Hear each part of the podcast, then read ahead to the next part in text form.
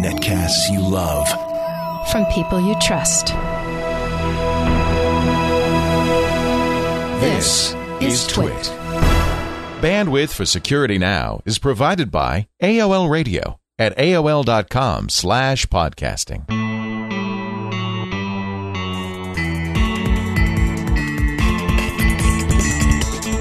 This is Security Now with Steve Gibson, episode 111 for September 27th, 2007. OpenID Precautions. Security Now is brought to you by Astaro, makers of the Astaro Security Gateway, on the web at www.astaro.com. And by Nerds On Site. Looking to grow your IT service business? Find out how Nerds On Site can help. Visit IWantToBeANerd.com. This is Security Now, episode 111. That seems like either an ominous or an auspicious number. I can't quite figure it out. Maybe Steve Gibson, our security guru, can decipher the numbers. We know me with all of the pretty perfect passwords and all that stuff. I do like alliteration, so I suppose 111 is alliterative. And it's a binary, 16? That's 7. That's 7. Yep. Yeah, if we ever get to binary 16... That's 65,635 podcasts, ladies and gentlemen. That'd be podcast 1,111. Oh, that's right. It would be, wouldn't it? Yeah. It could happen, I suppose. It could happen if we keep up this torrid pace. I'll tell you, our listeners want it, so... There you go. What the heck? There you go. So today we're going to talk about... Well, we've talked about it before, OpenID, but maybe some caveats. Yes, I thought long and hard what to call this episode, and after putting it all together, I thought, okay, precautions is probably the right word. So we'll do that, but I've got a couple errata little bits I want to get to first. All right. As I said last week when we sort of covered the issue prematurely, the day after people are listening to this, that is Thursday, the day after on Friday, I'm receiving, thanks to our listeners, the People's Choice Best Science and Technology Podcast. Woohoo! Woohoo! So, yeah! I want to thank everybody again. It's a party. You're a party. Yes. Okay. I'm sorry I'm not going to be there. I'm celebrating now. That's good. Have fun. And, that's really great. I'll be thinking of you on Friday when you get that award. Speaking of alliteration, we have John J. Jopst, I guess that's how I pronounce his name, JJJ. He posted in the GRC news group just a little snippet that I thought was kind of fun. He mentioned that he said actually ultraviolet UV tattoos, which was what we discussed last week in our wacky number 13, are visible in ordinary light. Oh. My son and I were just at a tattoo shop, and he asked about getting one. The shop owner recommended against getting it in any place that was visible anyway for, quote, job application, unquote, reasons. Wow.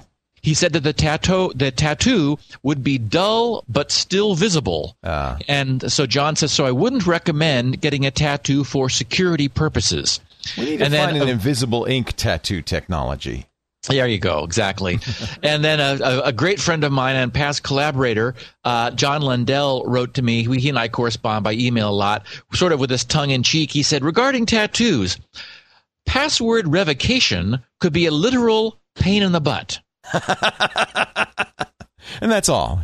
That's all you need to say. Think about it. Exactly. Yep. Get your butt cheek tattooed, and you don't want to. You do not want password revocation for that. I love it. Is that it? Yep. Why? That was easy. Well, you and I are on a tight schedule today because we're doing two, and then you're off to Vancouver. So yeah, Amber and I are reunited tomorrow. How cool! As this airs, we'll be doing a kind of a mock debate. I don't know how you could debate the subject of LCD versus plasma, but she's going to take the LCD side, and I'm going to take the plasma side. And I'm betting Amber, knowing her, was probably a college debate champion. She's probably going to run me into the ground here, but it'll be fun. It'll be interesting. She's probably doing lots of research too. Yeah, I know. Anyway, that'll be if you hear this before 11:30 a.m. Pacific time, and I'll make sure the podcast goes up before then, so you have a chance to. Tune in at futureshop.ca. They're going to webcast it, And I think 1,000 people, they can handle 1,000 people. Past that, I don't know if they'll do that. Yeah, but that'll be fun. So I'm just going up for the day, and then I'm coming back on Friday, and then I'm going back up on Monday. So fortunately, it's easy to get to Vancouver, as you know. So we're squeezing two recordings of podcasts in before your plane leaves in about an hour and 15 minutes. Our listeners don't have to worry about another 90-minute podcast. This will not be prolix. Right. But I do want to mention our good friends at Astaro, the security gateway that has been such a great supporter of security now. And we support them right back because, well, frankly, we think Astaro is pretty darn good stuff. We've mentioned that they're available for non-commercial users, but don't forget, if you're a small or medium business network and you need, as you I guarantee you do, superior protection from spam, viruses, hackers. But more than that, more than just a security device, you get complete VPN capabilities, you get intrusion protection, you get content filtering, an industrial-strength firewall, you get server-side client encryption, all in an easy-use, high-performance appliance. It is just the greatest. You should call Astaro right now. 877, the number 4, Astaro. That's 877-427-8276. Or you can also visit them online at astaro.com, and you could schedule a free trial of an Astaro Security Gateway appliance in your business. And yes, I'm not going to leave you non-commercial types out. Astaro is a great, think of it as a distribution, a security distribution that you could put on any PC, any beige box. And what do you get? I mean, you get that full protection. You get automatically, they used to charge, I think, 79 euros for the user subscription bundle. You get that for free now. All subscriptions, Astaro up to date. So you have the ultimate antivirus, anti-spam, security device. You get the encryption. You get everything. 877-427-8276 for commercial users. Visit astaro.com/security now. If you're non-commercial, you want to test drive the Astaro software on your own hardware. I have the Astaro Gateway box, and it's the easiest way to go. I mean, it's just fantastic. Boy, what a sense of security and privacy, and the VPN, and it's just wonderful. ASTARO.com. We do thank Astaro for their support of Security Now. Let's see. Do you want to talk about SpinRite a little bit here? Well, I don't want to slow things down because we're on limited time. Certainly all of our listeners have heard lots of testimonials, and I'm getting lots of them, which I really appreciate. Let's skip it this week and get right into our content. Well, we'll just say, buy SpinRite. That's all I need to say. If you, it's the ultimate disk recovery and maintenance utility. It's really good. Maybe next time then I'll talk a little bit about, I had a caller call in. The radio show with a question that I think SpinRite was perfect for. But anyway, we'll talk about that in a bit. Okay, cool. Today, OpenID is our topic. Now, we have talked about OpenID a couple of times so far. Well, we've talked about about OpenID specifically, about various OpenID services, about VeriSign, about their PIP program which is in beta as an OpenID authentication or so-called identity providing service for OpenID, and mostly I've been jazzed about the idea that we're beginning to see some sorts of solutions, good solutions for the problem of authentication. The idea being that the existing model is people are having to create usernames and passwords to identify themselves uniquely from all other users on the internet for this, rapidly proliferating number of websites where people want to be,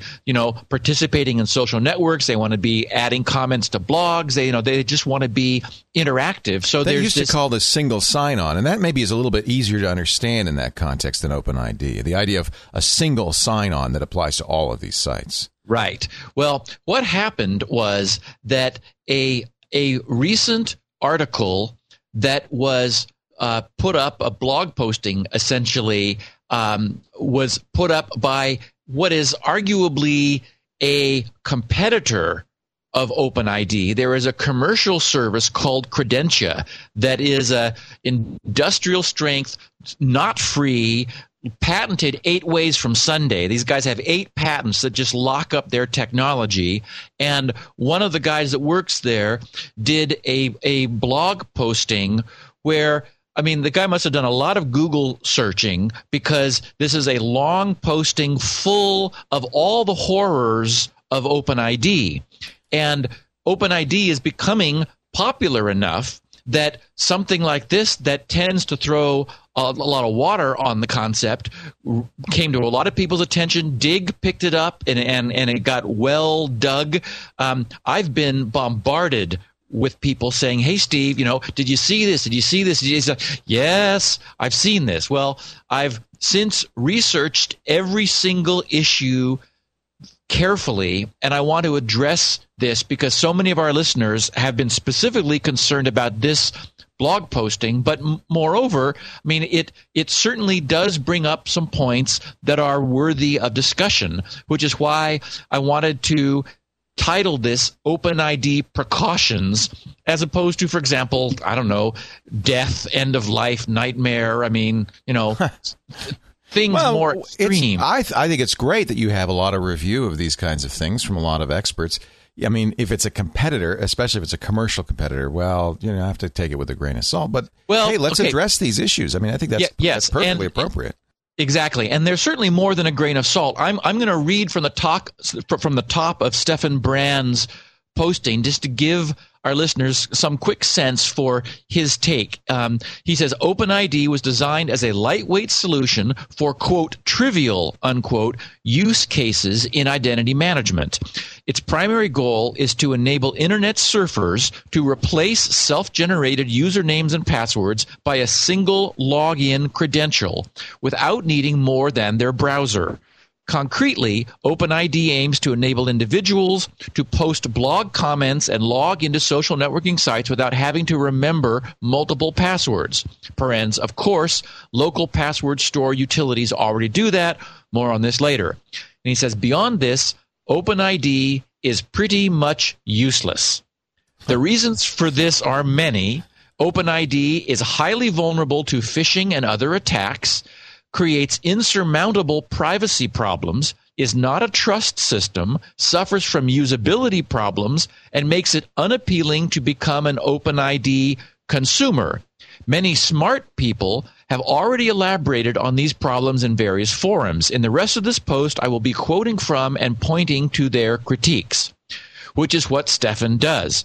And he does so, you know, effectively, because I don't argue with any of the things he said, except that they've really been sort of taken out of context. So let's step through some of these issues and precautions, because certainly our listeners ought to understand what's going on with OpenID, what is the downside of using it, what are the dangers and precautions.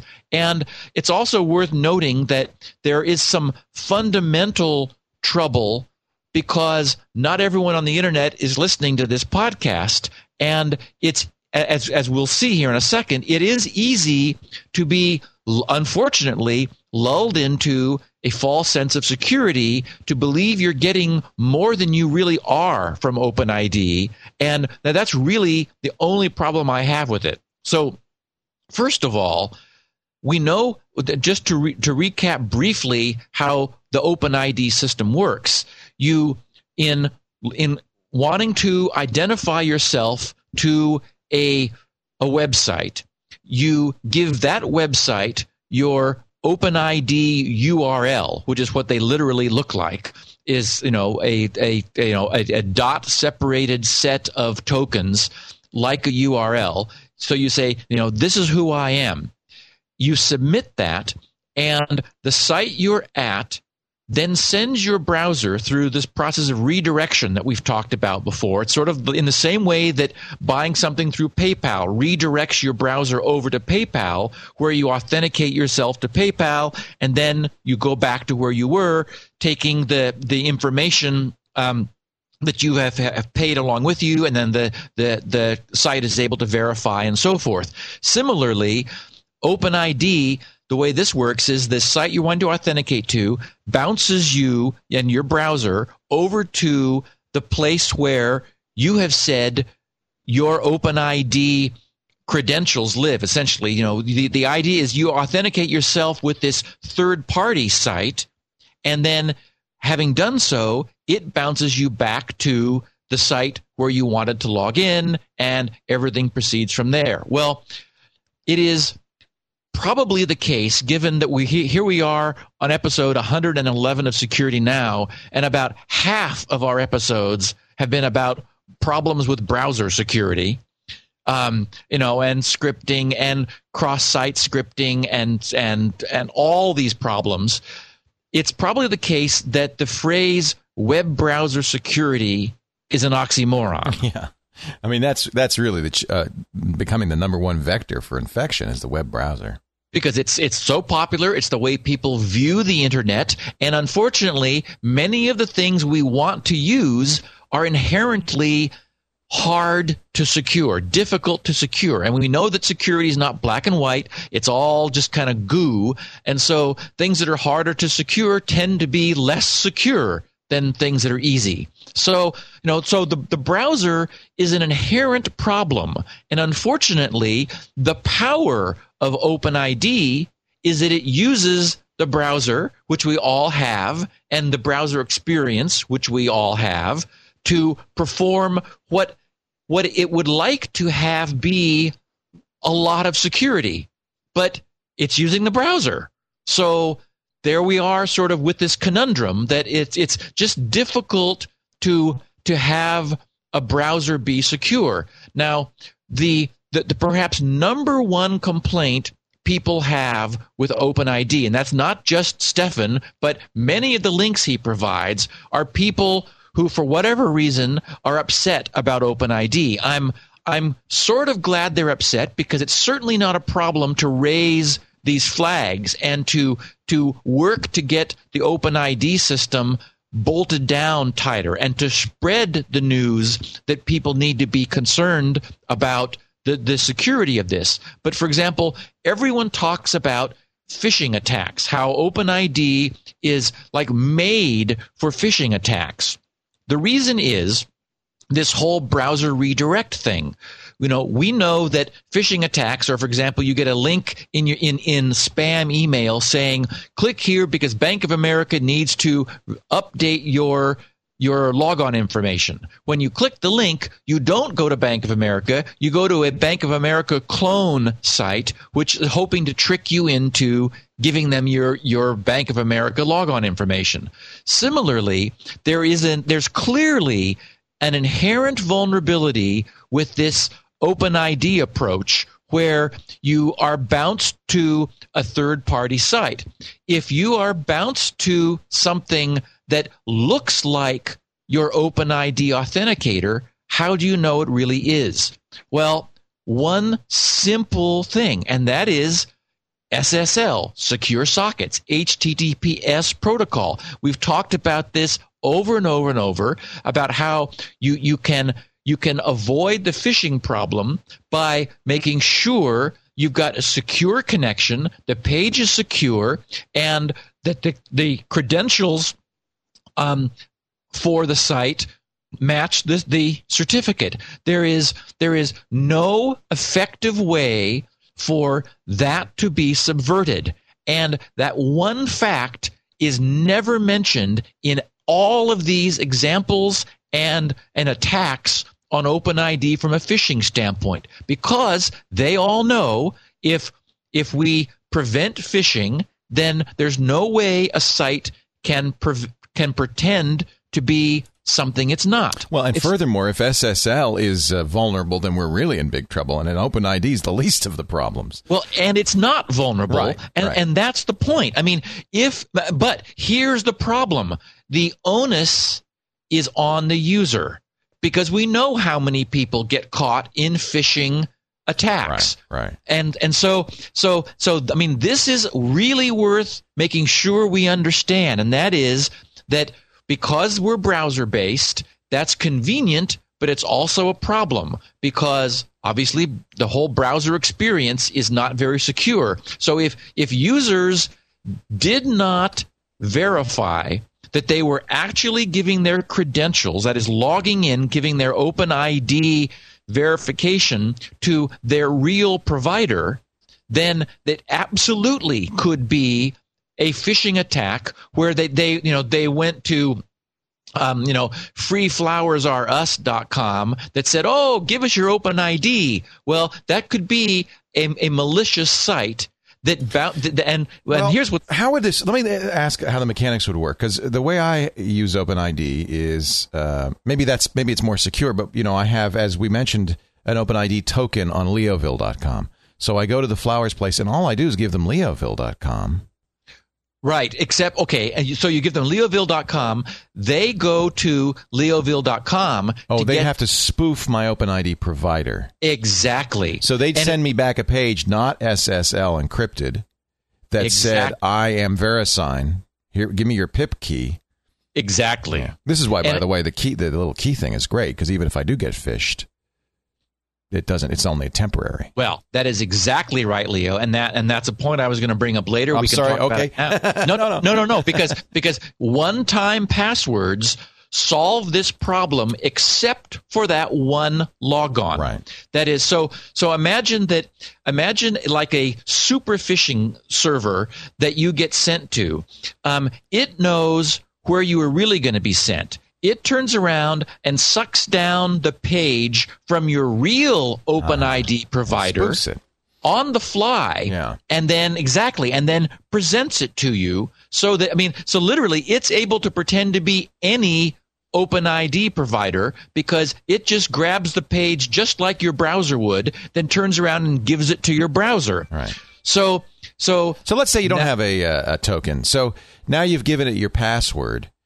And you say the onus is on the user to notice that you're not on an HTTPS page. Correct. That is a flaw. A lot of users won't notice that. Yes, it really is a problem.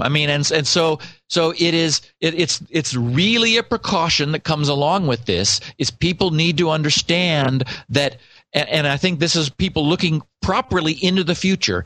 As OpenID gets more traction, as it becomes more valuable, it's protecting not just blogging posting, but more and more assets, as will inevitably happen unless the whole OpenID movement collapses. At this point, there's more than 5,000 web services now using OpenID, giving users the option of using OpenID for their authentication. So this thing, the reason there's so much fur flying here is that it is gaining traction. It's taking off. It's a valuable thing. The problem is we need to understand what the limitations are, to essentially use it responsibly. So we've got the problem of the fundamental problem of using a web browser and the problem with phishing, which is truly a concern. Now, there's sort of an overall problem, which is not OpenID's fault at all. It's just it comes along with the problem of identity centralization, and that is you're inherently putting a lot of trust in in the hands of your identity provider. Essentially, you're concentrating trust in a single point of failure where if that point failed, it would be much more devastating than creating individual credentials for every site you visit, which is inherently a distributed trust model where if one password and username got compromised, well, as long as you didn't use it anywhere else, you're not vulnerable beyond that single location. So there is a problem that's inherent in the benefit. We want centralized identity management because that's the power of this approach. But inherent in that is what happens if that breaks, what happens if it fails, what happens if it gets compromised. So you want somebody you can trust with strong technology. Again, I think one-time passwords is really the way to go for this approach. And I've got a fun surprise in 2 weeks for people because I've come up with a free one-time password system that we're going to be talking about in 2 weeks. But the one-time password solution, which you briefly mentioned, it solves the problem because your credential cannot be reused. That is, right. If you were intercepted and you logged on to a spoofed phishing OpenID page, well, it would get your logon credential once, but it would never be valid again. So some damage could be done based on where you were logging on, but it wouldn't be an epidemic of you completely having lost control of your identity, which, you know, frankly, if your password and username for logging on to an OpenID server were not really protected and it did get away from you, then users would be looking at having their identity lost. And we know, you know, what a problem that's been for people who have been subject, for example, to real-world identity theft. You know, it takes them years to recover. You know, I guess part of it is right now we're not using it for anything really serious. I guess this becomes much more serious when we start using OpenID for banking and stuff like that. But nobody's doing that yet.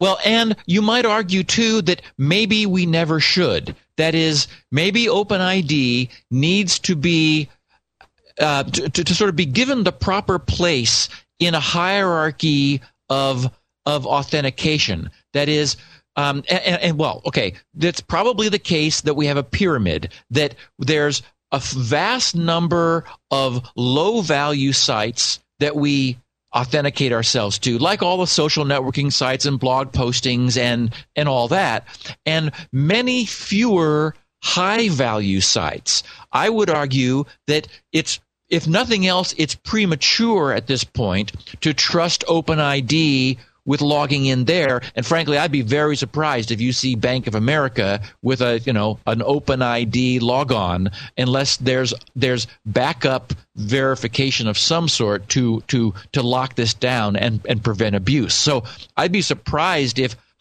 your very high value solutions were using or even offering OpenID. I mean, it certainly makes sense as a convenience, but there is this downside.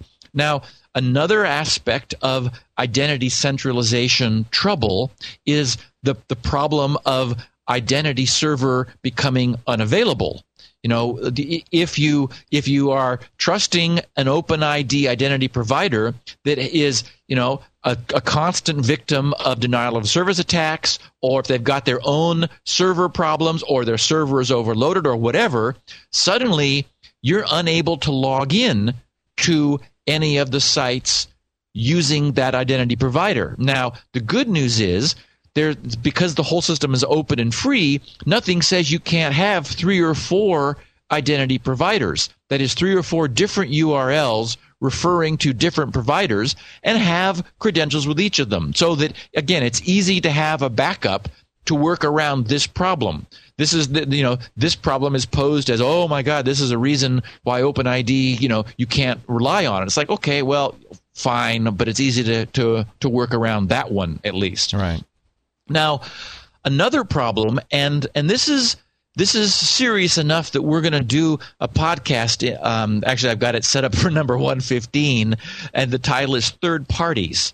I mean, just the whole problem of third-party involvement.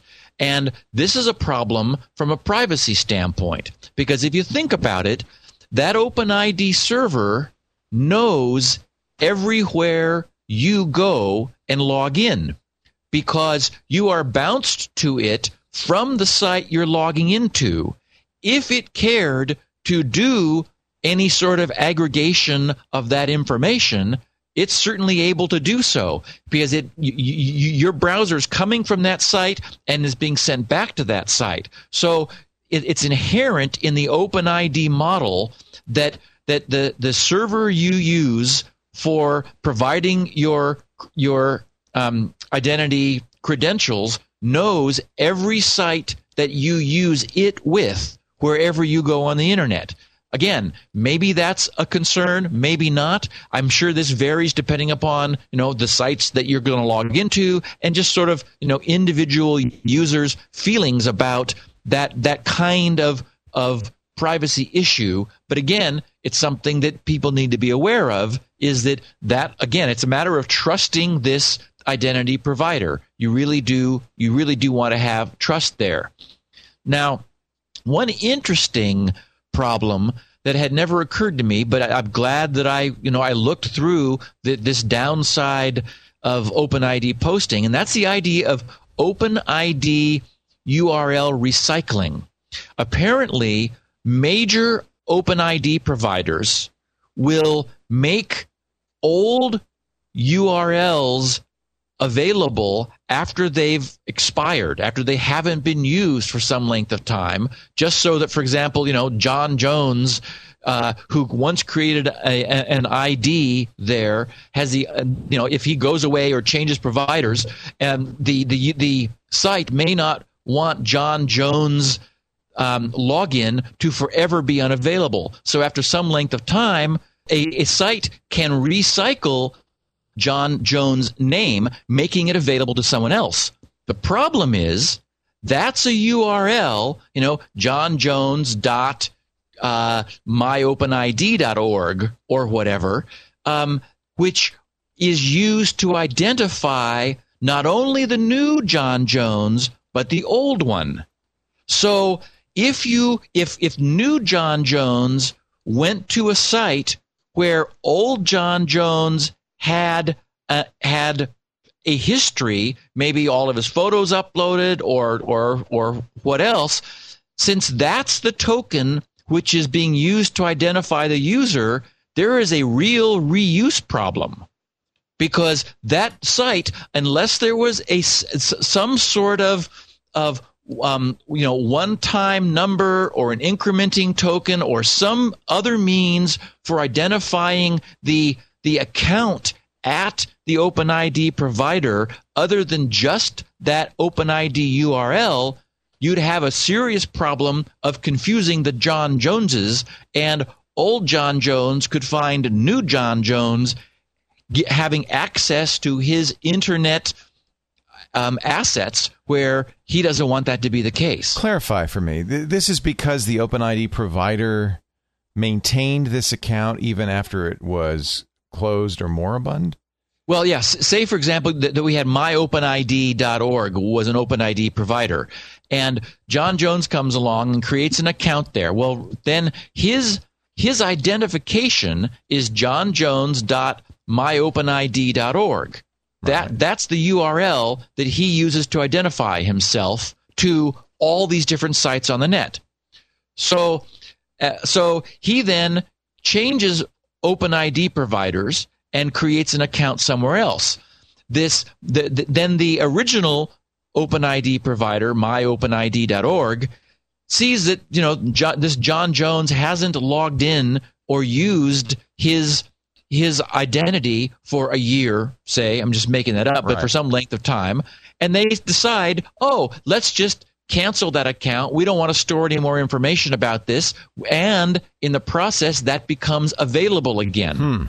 Now, a new John Jones creates an account, but his URL, johnjones.myopenid.org, is the same as the other guy. So how do OpenID providers handle this right now? Do they deprecate the use of that name forever afterwards, or? Well, you would like no one to ever be able to use the same account again. I think they need to do that. Yes, exactly. I mean, it really does represent a problem. And the final real issue, well, it's sort of another one of these, is that OpenID users would like sites to require nothing but their OpenID.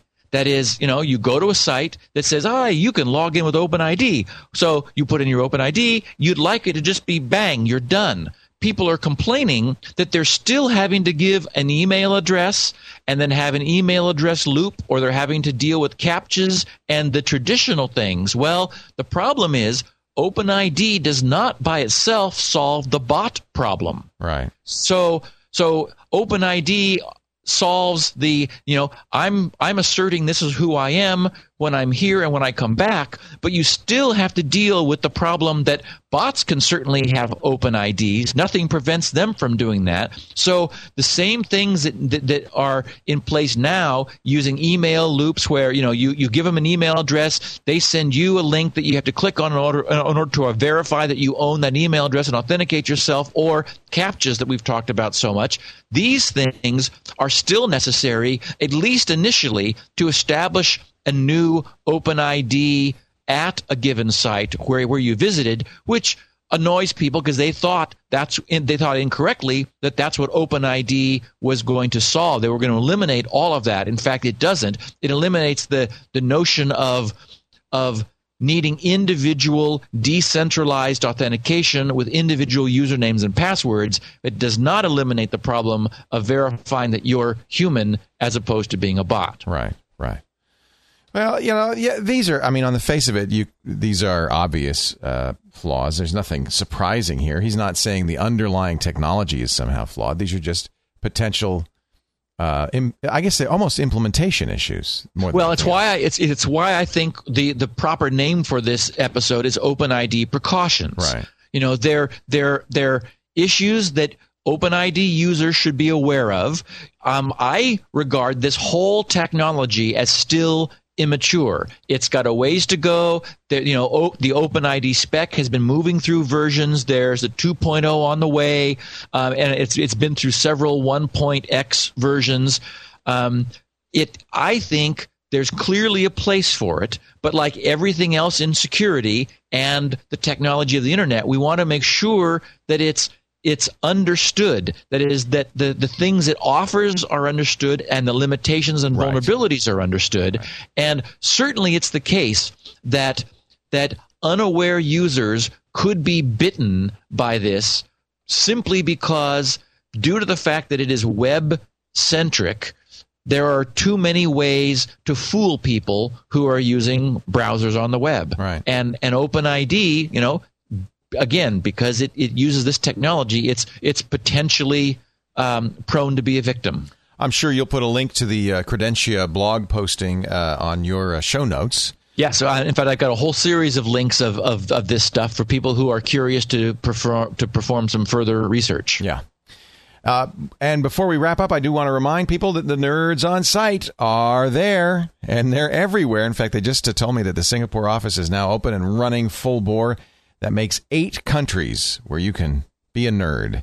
Nerds On Site at IWantToBeANerd.com is a growing and really useful service for people who are in the IT professions. You keep your business, but the nerds help you. They help you get business. They help you run your business. And if you're in Canada, the U.S., Mexico, England, Australia, South Africa, Bolivia, or now Singapore, Nerds On Site wants you to check them out with a free nerds-only meeting in your area today. Just go to www.iwanttobeanerd.com. You can find out all about it. By the way, Nerds On Site is an authorized Astaro solution provider. You heard me talk about the Astaro Security Gateway. So you can, you know, add this to your business. All Astaro products and services are available through Nerds On Site.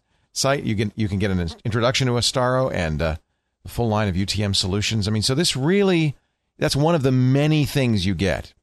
In fact, there's free Astaro certified administrator and Astaro certified engineer training for nerds, because the nerds realize that security gateways are going to be as ubiquitous as routers any day now. They really want you to be up to speed on that. And this is the advantage of being part of this great team. You're an independent contractor, but you're in business for yourself, but not by yourself. And that's the key. You focus on what you love, not the burdens of running a business. Learn more about what you love. Get help from other nerds. Join a great and growing team. If you want to find out more, visit IWantToBeANerd.com. IWantToBeANerd.com. We do thank the folks at Nerds On Site for their support of Security Now. So grc.com is the place to go for Steve's website, and that's where you'll find the show notes. That's where you'll find links to a 16 kilobit version, all the links that we talked about. And transcripts, too, so you kind of read along. And a lot of times I think we get so meaty on these that it's useful to have a transcript to get to tease the details out. Oh, yeah. A lot of people really rely on the transcript in order to kind of go over it at their own speed. Yeah, absolutely. So all of that is available at SecurityNow's website, grc.com/SecurityNow. By the way, Steve also at that site has a, I don't know, more than a dozen free security utilities, including the world-famous Shields Up to test your firewall. It's just a really useful site that you ought to know about. grc.com, and of course, that's where you'll find SpinRite. He doesn't want to talk about it, but I'm going to do it anyway. It's the world's finest disk recovery and maintenance utility. If you're not using SpinRite, you're missing out. Nerds, by the way, also get a SpinRite license, which is kind of nice. grc.com. So next week, Steve, we've got a Q&A section. Yep. And lots of great questions. If people want to add their questions to the mix, how do they do that?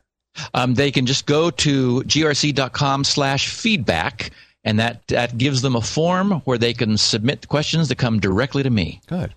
Well, thanks for this update on OpenID. I'm still going to use it, but I'm going to make sure that I pay attention that the SSL is turned on when I enter my password. That you should do that anywhere you enter your password, I guess. Get in the habit of that. Absolutely, that's a habit you want. Yeah. And really, if you do that, all of this other stuff it just falls away. That really is the only real problem is, the major problem is phishing, and the rest are just sort of, that we talked about are inherent aspects of the benefit of concentrating your authentication with a single provider. I would just say you want to choose that provider well. Well, and that's the balance. So, again, yep. Convenience versus security. Yep. Sure, the best thing would be to have a 64-byte completely random numbers, letters, and punctuation password for every site you visit. I'm sorry, I ain't going to do that. And for most people, the alternative is far less secure. They use one password for all sites, one easy-to-remember password for all sites. And I don't think anybody would deny that that is a bad idea. All right, we're going to wrap this thing up. Thank you, Steve. We'll see you next week on Security Now. Security Now.